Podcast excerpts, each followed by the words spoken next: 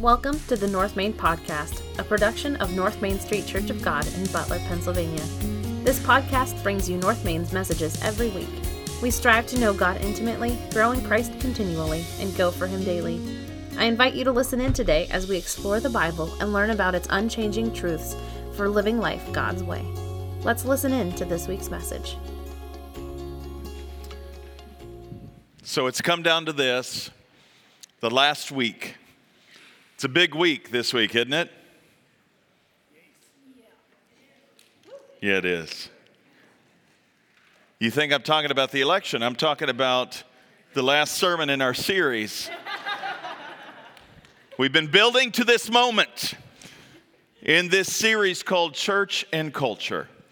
And today is really the icing on the cake and is really, I won't say it's the best sermon in the series because that's, you know, it's not about the deliverer, but the message itself, quite honestly, is one that without this message, there was no reason to preach the other ones. The title today's message Programs, Polity, and People. What's most important in the church? Programs? How many of you have your favorite program? This is rhetorical. I'm sure some of you can raise your hands if you want to, but how many of you have your favorite programs in the church? That if the church were to get rid of your favorite program, you might consider leaving the church at North Main and going to another local church. What about polity? What is polity? Polity is technically politics how we how we do things and why we do the things we do and the debates we get into as to why we do this and not that. And believe it or not, politics does enter the church. And I'm not talking about um, world politics, even though that does have a way of invading into the church structure and conversation, but specifically, there are politics that come into the arena of the church, into the arena of church discussion, and oftentimes go so far off the rails that they burn many people in the process. And a lot of people that I speak to that used to go to church but have decided I'm not going to be a part of the church anymore because of a bad experience that I had in the past, it's not always over a specific individual, but rather an ideology where politics has come in and and twisted and made it into this ugly thing. And so, want to talk about the importance of the church today, not reg- with regard to programs or politics, but about people. Because that's really what the church exists for. It exists because of Christ Jesus, who founded the church with him as its head, but it exists for the purpose of a mission that God called it to through Jesus Christ. In his book entitled The Forgotten Ways, Alan Hirsch writes In so many churches, the mission of the church has actually become the maintenance of the institution. In, in, in many churches today, the focus of the church and the mission of that church has become the maintenance of the institution. I debated on whether I was going to say this or not, but if you come to our business meetings every year, you get a chance to look at the finances. Do you know what it takes to keep the doors open on this place? And that's without paying one person on staff, even a cleaning crew. We have a 50,000 square foot facility. It is a blessing. But it costs around 150 plus thousand dollars a year just to keep the doors open on this place. And one of the things that is easy to do as a senior pastor who tries to make sure that we're meeting budget and we're doing what we necessarily need to is not to go in on Monday mornings to Dave's office, our finance guy, and say, How was it this week? How are we looking? Are we going to be able to make budget, payroll, and all those things? And what I inadvertently do is I get sucked into the maintenance of the institution. I've mentioned so often that I don't look at tithing records. I don't know what you guys give individually here, and I've made that my policy since day one, not just here, but the other churches I've been on staff at. I don't want to know what you give. That's between you and God. The issue is, however, that if everybody were to stop giving, we wouldn't be able to make payroll or bills or keep the facility open. And the question is then, why do we need a facility? And then we go into all of these debates, and you know what happens then is programs and politics enter the discussion. Inadvertently, we begin to focus on other things than what Jesus actually came for and whom Jesus actually died for. And so, when I'm very intent on not knowing, I don't go into Dave's office and ask. And I haven't been doing that in a while, and I think he's missing me. But I'll be, who's clapping for that? Linda. it's Dave. No, it's it's our it's our church uh, board secretary. So the truth of the matter is, for any pastor, any church leader, it's easy to get dissuaded and get your focus shifted onto the institution than it is to keep your eyes fixed, not only on Christ, but on the people he's called us to make disciples of. And that's what I want to talk about this morning. All too often, the American church finds itself in this maintenance mode. One of my things is, and I, and I said this before I came here in the interview process, that I'm not a good maintainer. If you want a pastor to maintain the structures and the programs, I'm probably not the guy you want. You find somebody else to be a maintainer. I prefer to pray through where would God have us be as a church in this specific community, and then to make the necessary adaptations and changes to achieve that mission and goal that God has called us to, which will require inevitably changes along the way. So if you want somebody not to do that, I'm not your guy. And so they called me in, and I promised the first time for that first year I wouldn't make any changes. And I remember, funny, uh, uh, ironically enough, we, we had um, pieces of furniture out in the entryway here at the church, and they were on wheels, and uh, decided, ah, let's just move those to a different place. And it was like a few months into me being on staff here eight years ago. And we moved those large countertop things to a different place in the building. And, and Dave, uh, one of the pastors on staff, uh, said that somebody said, I thought he wasn't going to make any major changes when he first came to the church here. So I moved this, we moved a couple tables, basically, is what it was. And I'm like, oh, they ain't seen nothing yet. Just, if moving a piece of furniture is a radical change, Anyway, I'm sorry, I digress. But the problem is, not only do pastors get hung up on the maintenance of the institution of the church, but the church, the body of Christ, gets hung up on that. Ask yourself have you ever gotten hung up on when something has changed in the aspect of worship or in a program? Have you ever gotten your feathers ruffled? You ever gotten frustrated when the style of music changes? you ever get, do you think you'll ever get frustrated if we put chairs instead of pews in here? You know, it's just a building. Uh, there was a pin drop right now. I don't know what you what you guys at home are thinking as you're watching this this morning. I, will never come back there if they take the pews in. Um, I don't know. I don't know. But see, the problem is when we focus on those kind of things, even me included, we oftentimes miss the mark of what the church was established for. Change is inevitable. Carpet gets old, needs to be replaced. Chairs get old, need to be replaced. Pews do, those kind of things. Just changes in nature of life because we live in a world where things degrade over time. Physical things do, even our bodies, right? If you say you don't like change, look at your body. Are you the same person you were when you were 10, 20?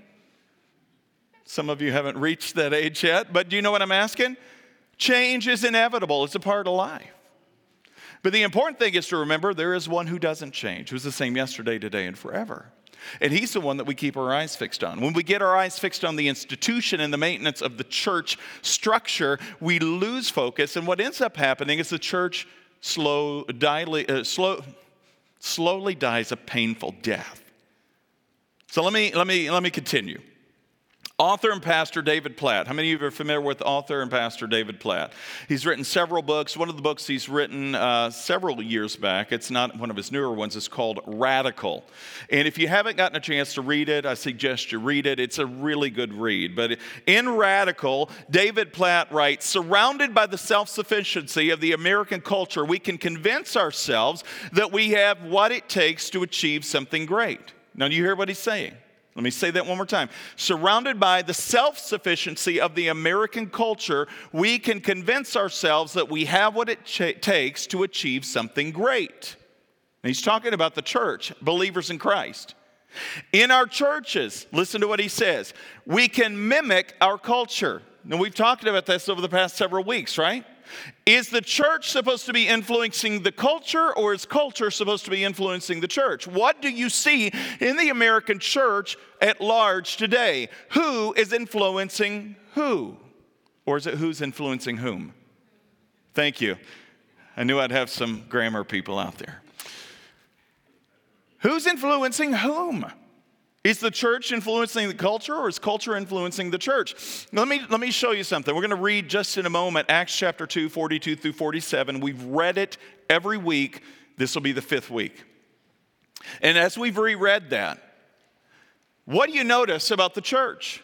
The early church, before it was institutionalized, it met in homes daily, studied the apostles' teaching, devoted itself to the breaking of bread and the Lord's Supper, prayer, and fellowship. Those four elements. It was not programmatic, it was actually the church just legitimately being the church under the direction of the Holy Spirit. But what do we notice about that early church? The society around them didn't like them. At least the institutions around them didn't like them. The people, the regular people in the neighborhood, the church had the goodwill of those people, but the institutions and the powerhouses of the day didn't like the church. But what happened in that kind of environment when the powers that be put the church under severe persecution? Did it become less influential or more? That sounds so depressing the way you said that. It became more, more influential. Ugh. But the truth is, when the church is under pressure, when the church is under persecution, it tends to thrive. Why? For the sheer reason, in fact, that in a culture where it could mean death if you profess faith in Jesus Christ, there is a definitive line drawn in the sand. And you can't be half in and half out the way most churchgoers are. Because you know you're risking everything to be a believer in Christ and to be a part of the fellowship of faith. To step into that arena is basically to say, I'm staking my claim here, and if it means I die, then I die. If it means my family rejects me, then they reject me. If it means I'm to have to run for my life, then I'll run for my life because they've calculated the cost. They know what it takes, they know what they're risking. The problem is in the American culture today, we don't have a ton to risk. We've had it pretty easy. We are a culture that's built on Judeo Christian principles. It is a part of our nature, it is ingrained in our DNA. And then when we've started to get pushback that prayer's taken out of schools or the Ten Commandments are being taken out of the courtrooms, we think we're under severe persecution. We have no clue. But I tell you what, we continue on this trend, there will be definitive lines drawn in the sand in our culture. And you will either be in or you'll be out. The reality is you're already in or out in God's economy because He knows the content and the intent of your heart. You can't just play this outward game and fake everybody else out. You can't fake God out. He knows what's on the inside. Your pastor may not know, your best friend may not know, your family may not know, but God knows. And the question is if he knows, then what are you hiding for? I just went off on a rant. Let me get back on topic here. Acts 2 42 through 47. This is what it reads. I'm reading the New Living Translation this morning, and it'll be on the overhead in case you neglected to bring your Bible. All right. I didn't mean that meanly. I mean, you're sinners if you don't, but still. I'm just kidding. I'm kidding. I'm kidding. I'm kidding. Sort of. Anyway, Acts 2 42 through 47 reads like this All the believers devoted themselves to the apostles' teaching and to the fellowship and the sharing in meals, including the Lord's Supper and to prayer. Hey, just like the church, potluck every day, right? A deep sense of awe came over them all, and the apostles performed many miraculous signs and wonders. And all the believers met together in one place and shared everything they had. They sold their property and possessions and shared the money with those in need. That doesn't mean, we talked about communism, socialism, capitalism in the church a couple of weeks back. You remember? What was the difference in what seemed to be socialistic tendencies in the early church and what socialism and communism is today? Is they did it out of the goodwill of their hearts and under the inspiration and the power of the Holy Spirit. They didn't do it with a gun to their heads or somebody saying, if you don't do this, you're going to jail. That's the difference. Okay, all right, I digress on that. Let's move on. They worshiped together in the temple each day. They went to church every day. Because the temple was that place where they met together to worship and to pray. I just think that's funny. And I know you get sick of me hammering on that, but I'm like, we barely get together once a week for an hour and a half. And if the pastor goes over, people leave anyway. they met together every day at the church. Oh, he is so long winded. That guy, I'm going to go to the church that has a 15 minute service. I'm in good shape if I could do that. And I digress yet again. They met together at the temple each day. They met in homes for the Lord's Supper, shared the meals that they had with great joy and generosity. And here's the kicker all the while praising God and enjoying the goodwill of all the people. And each day the Lord added to their fellowship those who were being saved. Before we get into the real meat of this, real quickly, I want to ask you a question. What does it mean that they shared the goodwill of all the people?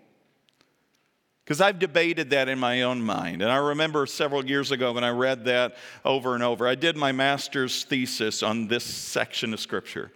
And I, I, remember having to chew on every word. And when I, when I was hammering through this passage, what does it mean they shared the goodwill of all the people? Well, this is what that means the goodwill of all the people, not just the church going folk. And this was those general people within society.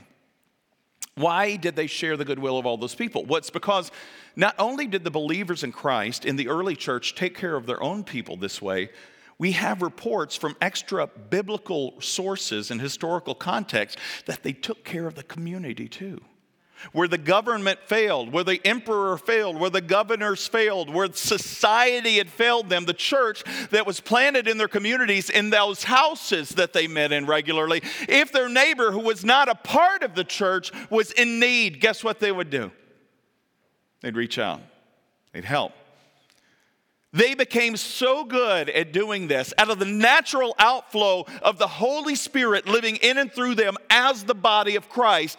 People were like, there's something different about these. I mean, our own people won't even help us out. And these people who the government says are really bad and to be avoided, to be boycotted, to be persecuted, they're the ones that are helping me out. I just don't, I don't understand. There's an inequity here. I pay my taxes, I do this, I do that, but it's these people who don't owe me anything reaching out to me. I, I, God just blows my mind. They didn't share the goodwill of the power structures, but they shared the goodwill of the people. And the people on the outskirts and on the outside of the church saw the believers in Christ getting persecuted. And guess what was the biggest evangelistic tool in the early church? It was handing out tracts. It was evangelism explosion. You know it had to be. It's door to door. If you were to die today, do you know where you would end up? Now, what was, the, what was, what was the evangelistic tool of the early church? I don't see a program of evangelism there. You know how often I get scolded for not having an evangelism program? We need an evangelism and out. No, you are the evangelism and outreach program. The pastor shouldn't have to tell you to do that. Pastor, what should we do next? Well, let me tell you live your faith. Don't be ashamed of Christ. He says if you're ashamed of him, he's ashamed of you. Where is that? I don't think I've ever, it's in there. Look it up. So, what is the evangelism program? I need to be taught how to do this. I need you to teach me. The Holy Spirit is the best teacher. Amen. Then, what is, what is your role, Brandon? Good question. What is my role? What is your staff's role? Your ministers on staff? What, we, what is our job? To maintain the institution. Is that what you said? No, you're learning wrong. No. It is to equip you for ministry. Now, equipping is a teaching aspect, and yes, there's a part of that that goes on, but you should be able, with what, with the with the testimony of your relationship with Christ, to be able to share that testimony with others without the pastor having a program to teach you how to do it. That doesn't mean we won't do that.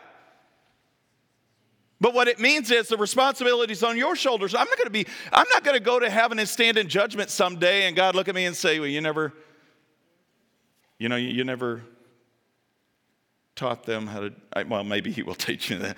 Okay. But He's not going to point at me and say, uh, You know, they're going to hell because of you, unless truly I was a stumbling block. But the truth of the matter is, you're going to stand before him and you won't be able to blame me or Christy or Angela or anybody else on staff. I mean, because you are to take ownership and responsibility for you. The truth of the matter is, that's what evangelism is. And it's not only for those that are spe- specifically gifted for evangelism, because I don't read anything in the mission and the vision that Jesus gives his church that it's only relegated to a handful of people that have a special gift. Let me give you the key point real quickly this morning. It's this more than programs or polity, Jesus called us to be lovers of God and of people. And so let's look at what is the mission and the vision of God's church this morning in reference to this key point. The first one, what is the mission of the church? That's the big question, right? And here's the mission of the church it's to love God and others and make disciples. And we find that in Mark chapter 12, 30 through 31, and Matthew 28, 19 through 20. When confronted by the religious leaders, I'm going to look at Matthew chapter 22, which is also where you can see the greatest commandment. When confronted by the religious leaders of his day and age on what the greatest commandment was, what did Jesus say it was? You can, you can sum it down in one word love. Oh, really? That's it? Yes, it's love. They thought that they could corner Jesus to get him to say one commandment was greater than the other. If Jesus had said that not committing adultery was the greatest commandment, then he would have been singling adultery out as the main object of God's laws. And when actuality, all of God's laws, even the 10, that we're looking at the 10 commandments, because those came straight from the lips of God to the people of God at the base of Mount Sinai. All the other 600 laws were Moses actually expounding on those 10. You want to get to what God's law was? The Ten Commandments is it. And the Ten Commandments can be narrowed down, and Jesus did it masterfully into two. Actually, one with a caveat. The first four of the Ten Commandments are about loving God with all your heart, soul, mind, and strength. The last six are about loving your neighbor. Did you notice that? So when Jesus says in Matthew chapter 22, verse 34, you must love the Lord your God with all your heart, with all your soul, with all your mind. This is the first and greatest commandment. But a second, he says, is equally important love your neighbor as yourself. The entire law and all the demands of the prophets are based on these two commandments. What he's saying in that one statement is the love of God is the most important thing, but you cannot love God without loving your neighbor. It's completely impossible. We look at Luke's gospel, and the, the religious leader says, Well, then who is my neighbor? And then we get the great or the Good Samaritan story, and it's the most despised person in the story that is your neighbor. This is really hard for us. And quite honestly, impossible if we are just in our human nature to try to love that way. But when we become believers in Christ, the Holy Spirit takes residence in us. Jesus becomes our Lord and Savior, and we love because He first loved us. That's how this works. Does that make sense? I realize we're all tired. I am too. I mean, it was a long weekend. Just want to make sure I'm still engaging with you. All right, good. Love is God's law. Every one of the laws in the Old Testament and every one of the teachings and commands in the New Testament can find their root in love, either of God or of others. So, what is, what is it that we're called to as the body of Christ? To love. And it's not just some random kind of love. It's the love in the Hebrew that's called ahava, and it's the love in the New Testament Greek that's called agape. And this kind of love, which we spent time on some time ago in a sermon series I did, is sacrificial, unconditional, selfless love. It's not a love that's derived from a feeling or an emotion, it is an act of the will of the individual toward another. It is something we do with everything in us. It's not something we do with part of us. It's something we're to do not only with our spouses and our children and our friends, but even our enemies. You know where the church falls off? Is when we get riled up against other people and hurl curses with the same mouth that we bless God with. James tells us that. He says, Brothers and sisters, this shouldn't be. We're to be as gentle as doves and as wise as serpents. We're to love our enemies, do good to those who persecute us, pray for those who try to do us harm or who are intending to do us harm. And that's where we lose a lot of people. Because the power of hate in a person's life sometimes is stronger than the will to love. This is the essence of sin, which leads to death. So we are to love God and love others. But what do we do with the next one? Matthew chapter 28 verses 18 through 20, Jesus came and told his disciples in his resurrected form, he had risen from the grave. He had the scars to prove it was really him, that he was the one hanging on the cross. And he says to them, after proving his resurrection, just before he ascends to heaven, I have been given all authority in heaven and on earth. Now, I've been saying this a lot lately, and I'm sorry for the redundancy, but it bears repeating. What does he mean by that? I have been given all authority in heaven and on earth. He, he is God. He is the maker and creator of heaven and earth, and you and I. And what does it mean that he's been given all authority? What is authority? It means that he has the sole right and responsibility to do whatever he wants to because he's big man on campus. But I love what he does next. All authority in heaven and earth has been given to me. I've been given all authority in heaven and earth. Therefore, go and make disciples of all nations. What has he just done from one sentence to the next? I'm sorry, say that again. He's given us the authority not arrogantly, not pompously. We, in all humility, are the bearers of that authority as the body of Christ, as his disciples, to go and make disciples of all nations. We are not to lord it over others. We are not to be selfish, arrogant, pompous. We are to serve and to love the way he served and loved. The one who said, I didn't come to be served, but to serve and give my life as a ransom for many. Is then the one who said, Now all authority has been given to me. Now you go and make disciples of all nations, baptizing them in the name of the Father, Son, and Holy Spirit. In case we weren't sure who we were making disciples for, it's not a disciple of Brandon or anybody else, it's a disciple of Jesus. Baptize them in the name of the Father, and the Son, the Holy Spirit and then teach them to obey all the commands that I've given you.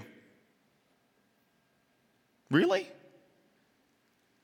There's a teaching aspect of obeying Jesus' commands?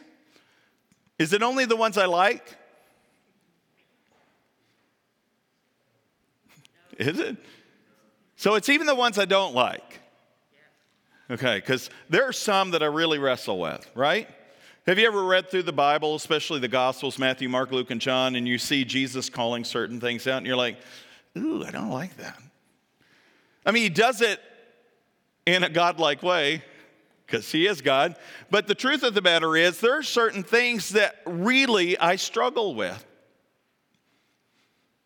But it boils down to this do I trust him or not? Is he God? And if so, then it's to him I owe, owe my allegiance, even in areas that I wrestle with. Because he can be trusted, he is good, and he is love. Teach these new disciples to obey all the commands I've given you, and be sure this I'm with you always, even to the end of the age. Sometimes, you ever felt like God's not with you? You ever felt alone? You ever felt misunderstood? You ever feel like you're walking this thing called faith, this life called faith, and you realize, gosh, it's so lonely here? It's a struggle, it's hard, it's not easy. And anybody that's ever told you it was going to be easy is a liar.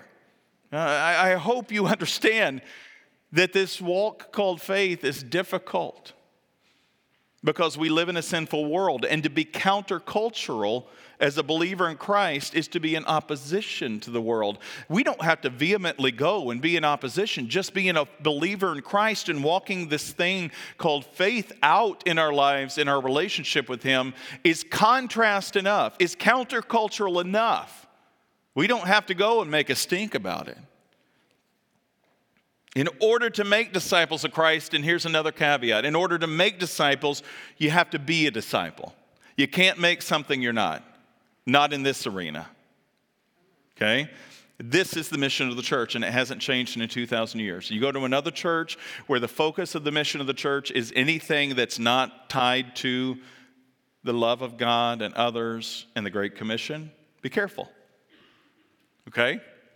All right, number two, what happens when the church doesn't accomplish its mission? It dies. Sometimes it dies slowly and sometimes quickly, depending on the resources it has. I know there are churches that are in the last throes of life, but because they got a million dollars in the bank, they can hang on for decades. That happens. Just because you, just because you have money in the bank as a church doesn't mean you are the living embodiment of the church. However, the bigger issue is that disciples are not made and people do not hear, uh, excuse me, the bigger issue is that disciples are not made and people do not hear about the good news of Christ that can save them from sin and death and bring them to eternal life. That's the problem. When the church becomes so inward focused and becomes so ingrown, it forgets there's a world outside of its doors that's in need of hearing about the love of God and the, the, the truth that can set them free from sin and death. When we begin to focus on the budgets, the programs, the politics of the church, the enemy has got us right in his grasp, and he gets us off the focus that God's called us to, and he wins the battle over our churches, our local churches, and our communities. I've often said that if every person in a local community were to darken the doors of every church in that community on a given Sunday, the churches wouldn't be able to hold everybody that steps through the doors. And it's not that we're trying to get people through the doors of our buildings, it's that we're trying to get the message of Christ into their lives. And then gather together as a fellowship of faith to worship Christ as a community of believers. So this happens when the, the, the, church dies. Author and scholar, I've been mentioning this guy over the past couple of weeks in, in these sermons, and it's Dallas Willard. He wrote this uh, that the cost of non discipleship is abiding peace. Now, let me say that again because you might have missed it. The cost of non discipleship is abiding peace. Churches that are not at peace, that are struggling, that are wrestling, are the ones that are not making disciples. That's, that's just the truth because they're focused on other things. They're focused on buildings, budgets, programs. He goes on to write a life penetrated throughout by love, faith that sees everything in light of God's overriding governance for good, hopefulness that stands firm in the most discouraging of circumstances, power to do what's right and withstand the forces of evil. In short, non discipleship costs you exactly that abundant life that Jesus came to bring. The cross shaped yoke of Christ is, after all, an instrument of liberation and power to those who live in it with Him and learn the meekness and lowliness of heart that brings rest to the soul. That's what he's talking about. The church that doesn't make disciples, that are not focused on Christ and the mission he's called us to, are the ones that have lost peace, have begun to infight, or are barely gasping for breath to stay alive. When the church focuses only on those programs and on the politics of maintaining the institutions, it becomes driven by numbers, budgets, and maintaining the status quo. The problem with this is that the Holy Spirit will not compete with these things. I want you to hear me. If you've checked out, check back in for a couple seconds. If this is what the local church desires, if it desires the maintenance of the institution, the Holy Spirit will not compete with that. And oftentimes the Holy Spirit says, if that's what you want, I'm done. And we have a lot of buildings with people in them, but the Holy Spirit isn't there. Because He said, they don't really want me, they want their institutions and a facsimile of me. If they really wanted me, then they would follow my lead. They would actually do what I've commissioned them to do. They would love the way I've commanded them to love. They would be light and salt to the world. But they don't really want that. And in many of our churches, the Holy Spirit has left the building. Not Elvis, not some famous pastor, or any other individual. Sad truth is in our churches, many of our churches in our culture, the Holy Spirit is left. So the question is, as we close, is since the church's mission is to make disciples, what does a disciple look like? Okay? In answering this question, we need to keep in mind that in order to make disciples, we must first be disciples. That's kind of the, the not kind of, that is the mission of our church. We, we have this vision to make completely committed followers of Christ. That, that is our vision, our mission, and we do that by helping people know Christ intimately, grow in Him continually, and go for Him daily. In essence, the Great Commission.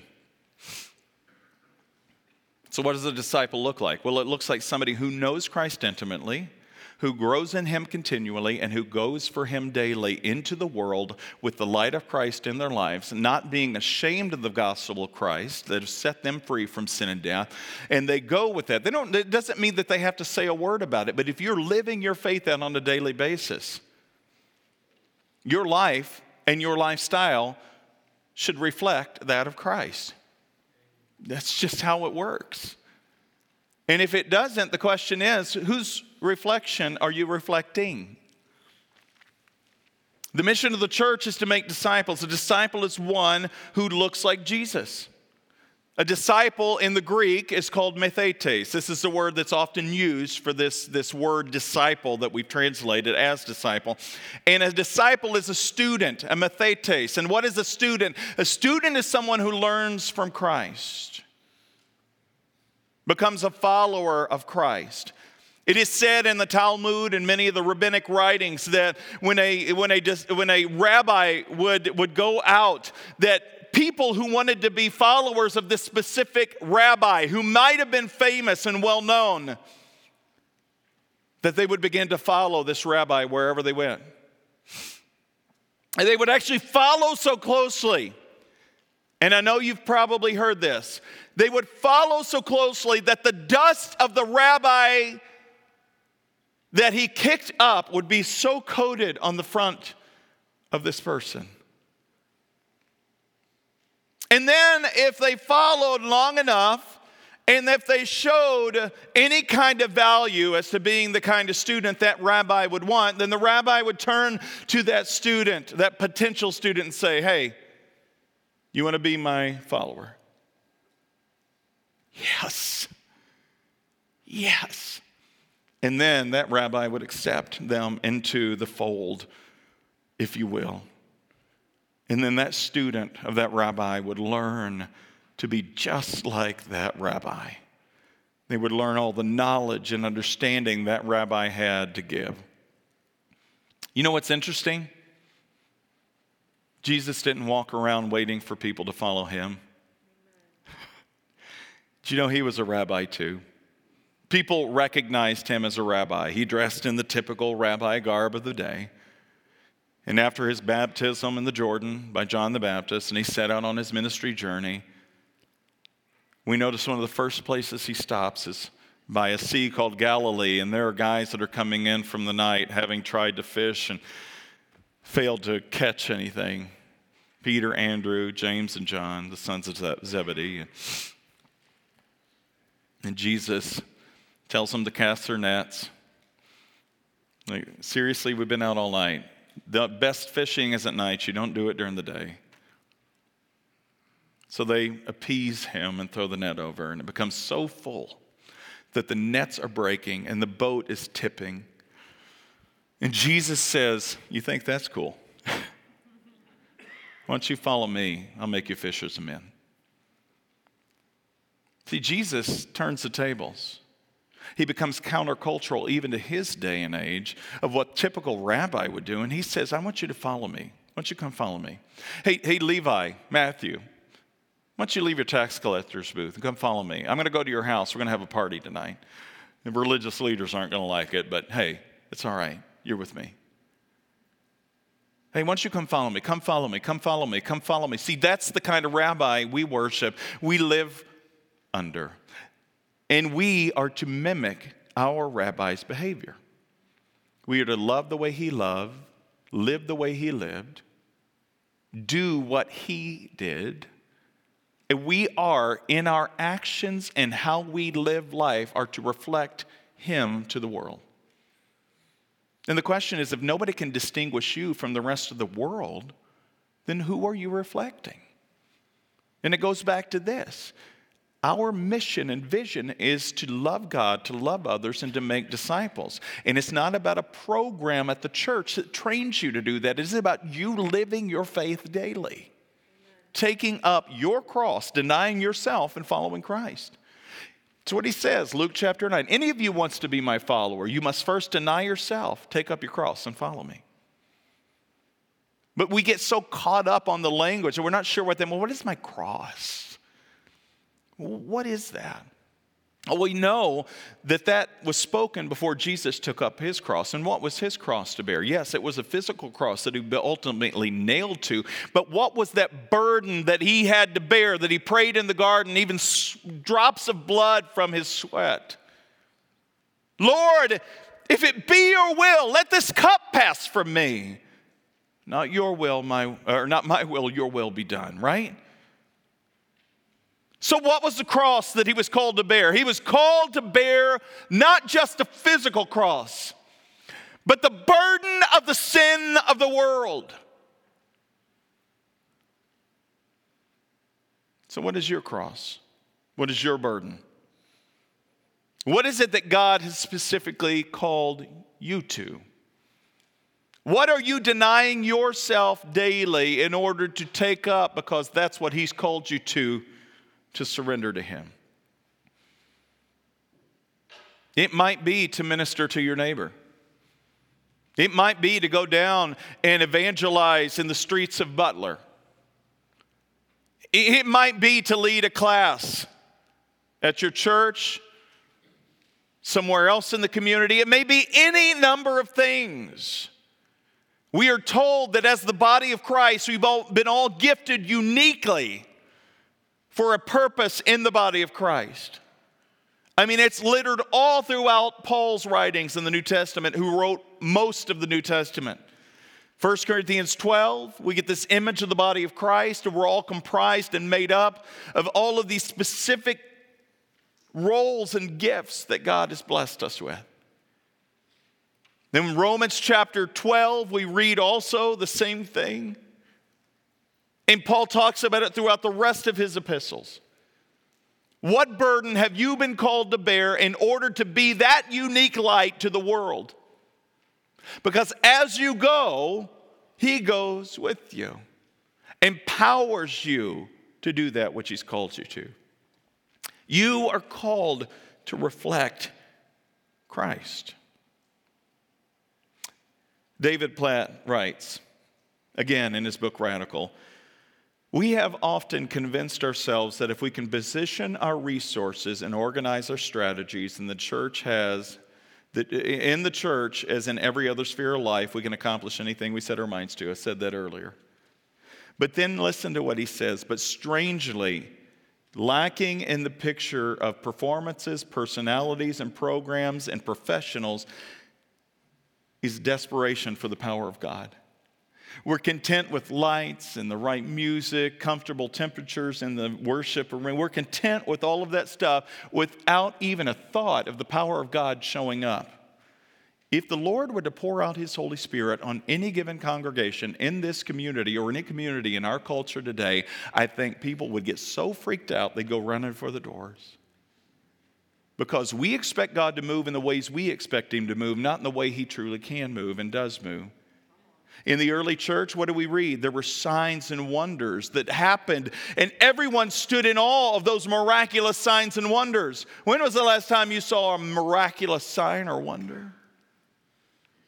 When was the last time you saw a bone regrow or a dead person rise? See, those kind of things seem to be common occurrence in the spirit filled early church. Now, don't get me wrong, most of the New Testament's written by Paul, and he's writing to churches that have become so, so crazy and so off the rails. It didn't take long for them to begin to institute the church and to start talking about their own personal preferences rather than the Holy Spirit. What is strangely lacking in the picture of performances, personalities, programs, and professionals is desperation for the power of God. God's power is at best an add on to our strategies. God, we've done all of this stuff, now come and bless it. We've invested all of this money into this program or to this thing. Now you come. We built this $2 million extension. We've done all of this stuff. Now you come and you bless our work. Doesn't it seem a bit presumptuous? That we would do all of this stuff in our own strength and power and then invite God in? He writes, I'm frightened by the reality that the church I lead, David Platt, can carry on most of our activities smoothly efficiency, efficiently and even successfully without ever realizing that the Holy Spirit of God is virtually absent from the picture. We can do church without God even being present, is what he's saying. We can so easily deceive ourselves, mistaking the presence of physical bodies in a crowd for the existence of spiritual life in a community. That hurts because I've done that. Oh, what's our attendance? How's our attendance going to be? How's that? COVID has blown everything out of the water. Really, it's a blow to the ego of pastors who look for numbers, right? Until God slaps you upside the head and reminds you it's not about numbers. Don't you trust me that I've got this? Um, yeah, kind of. If I'm being honest, know, I'm being honest, whenever this COVID thing hit and we shut down the church, I was like, I don't know if we're supposed to do this. I mean, um, I told you earlier how much it costs to keep the building open. We shut off all the air and all the heat and all that stuff to curb the budget, but at the end of the day, it's still stuff to pay for, right? And where did my focus start going? And God says, Hey, gentle reminder who do you trust? And I have to come square to the reality of I either trust him or I don't. And if I trust him, then I'm going to follow his lead. If I don't trust him, then I'm going to do my own thing. And the sad thing is that our churches oftentimes are doing their own thing and not following the lead of God through the power of the Holy Spirit. It's a sad testimony of the church, and that's why the church looks a lot like the culture instead of the culture looking a lot like the church. More than programs or polity, Jesus called us to be the lovers of God and of people. That's it. We think we've got to add on to that. We think we've got to add on to the mission because we try to validate our job security, right? I got to come up with a whole new idea so that I can become valuable to the institution. No, you know what? This place, and this is what's gotten me in trouble over the past several weeks. When I mention this, people think I'm leaving the church because they think I'm throwing hints out there. And it's like the truth of the matter is, this church is not about me. God's church is not, never has been, never will be. So if I die leaving this place today, this church will go on, or at least it should. See, we're not building a church built on Brandon or any of the other staff. Your favorite person here should be Jesus. Okay, good. I got an amen out of that. That was good. But if I were to not be here, Though you might be sorrowful or you might throw a party, I don't know what side of the aisle you're on on that. If your focus is on Christ and you're letting Him lead, awesome. Because it's not about me. And it's not that that doesn't take a blow to my ego. Everybody wants to be liked and valued. But the person who knows Christ and has an intimate relationship with Him should know that He has to increase and I have to decrease. It's the same way with any of us. It's not about us, it's always about Him. As our worship team comes forward today, let me ask you this question Has your focus ever been on anything other than Christ when it comes to the church? Has it? Have you ever called up somebody on the phone and said, Can you believe what happened at church today? I was so frustrated. Did you see that person not wearing shoes on the stage? Did you, did you see that tight fitting outfit? Did you see that person had too much cleavage showing? What were you focused on? Well, I couldn't help it. Actually, you could. It's called self control. Um, did you, I mean, do you know what? I might be stepping on toes here, but let me be honest with you. When you came to church, what was your focus on? Oftentimes it is on other people. The pastor wore jeans again today, right? Can't tell you how many times I've heard that one. They didn't play my favorite song. They didn't use the organ. It's just collecting dust. I mean, any number. What was your focus on? Or worse yet, did you see so and so snub me? They didn't say one word to me. They must, I don't know what their problem was. And then we point the finger of judgment and condemnation at anyone and everything instead of taking a good hard long look at ourselves and saying, Where was my focus? Where was it? More than just being convicting, and I'm not just trying to convict you for conviction's sake, but the truth is, if we continue to live lives like this in the church, we will get what we deserve, which is a failing church. But it's not about us or our success within the church, it's always about Him. And guess what? He doesn't need us to accomplish His purposes or His will. Let me just tell you uh, but you need North Main Street Church of God in Butler. What would happen if there was no North Main Street Church of God? Well, let's just hope that if this church was doing the mission and the vision and the will of God, that the absence of this church in this community would be so sorely missed. But I'm concerned that if we were to vanish, this church, just like that, the community wouldn't bat an eye. North Main, who?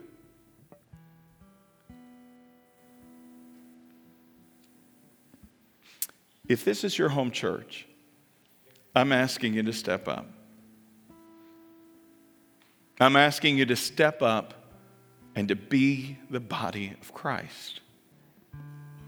To not look with condemnation, but to look through eyes of grace. Yes, there are moments when you need to rebuke in all love and care. It's a part of healthy accountability within the body of Christ.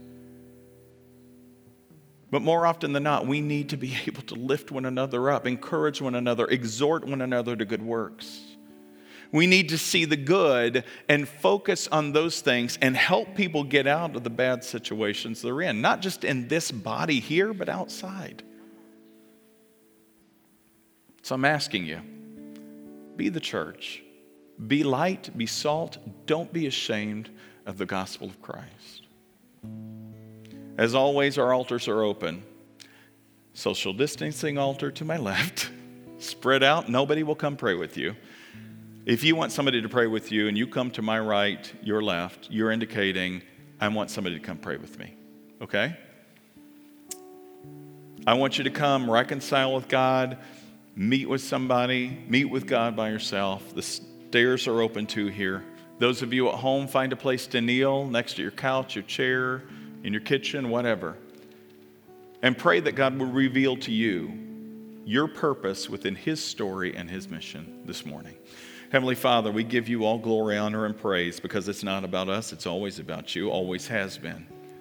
Remind us of that daily as we deny ourselves, take up our cross to follow you. And if there's anybody in this place that doesn't know you this morning, I pray that they would come to know you. Your sweet, intimate love would so envelop them that their lives would be surrendered to you in this moment, in this place.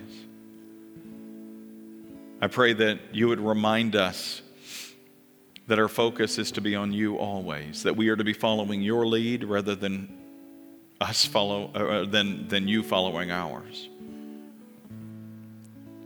And we'll never fail to give you the praise, glory, and honor, for it's in Jesus' name we pray. Amen. Thanks for joining us this week. Check back next week as we dig deeper and go further in our understanding of God's Word. Make sure to visit us on our website, www.northmaincog.org where you can learn more about us. If you found value in today's message, we'd appreciate a rating on iTunes, or if you'd simply tell a friend about the show, that would be helpful too. Donating to the ongoing ministry of North Main is easy. Just go to our website and click on the Give tab at the top of the screen. Thanks for listening. We look forward to you joining us again next week.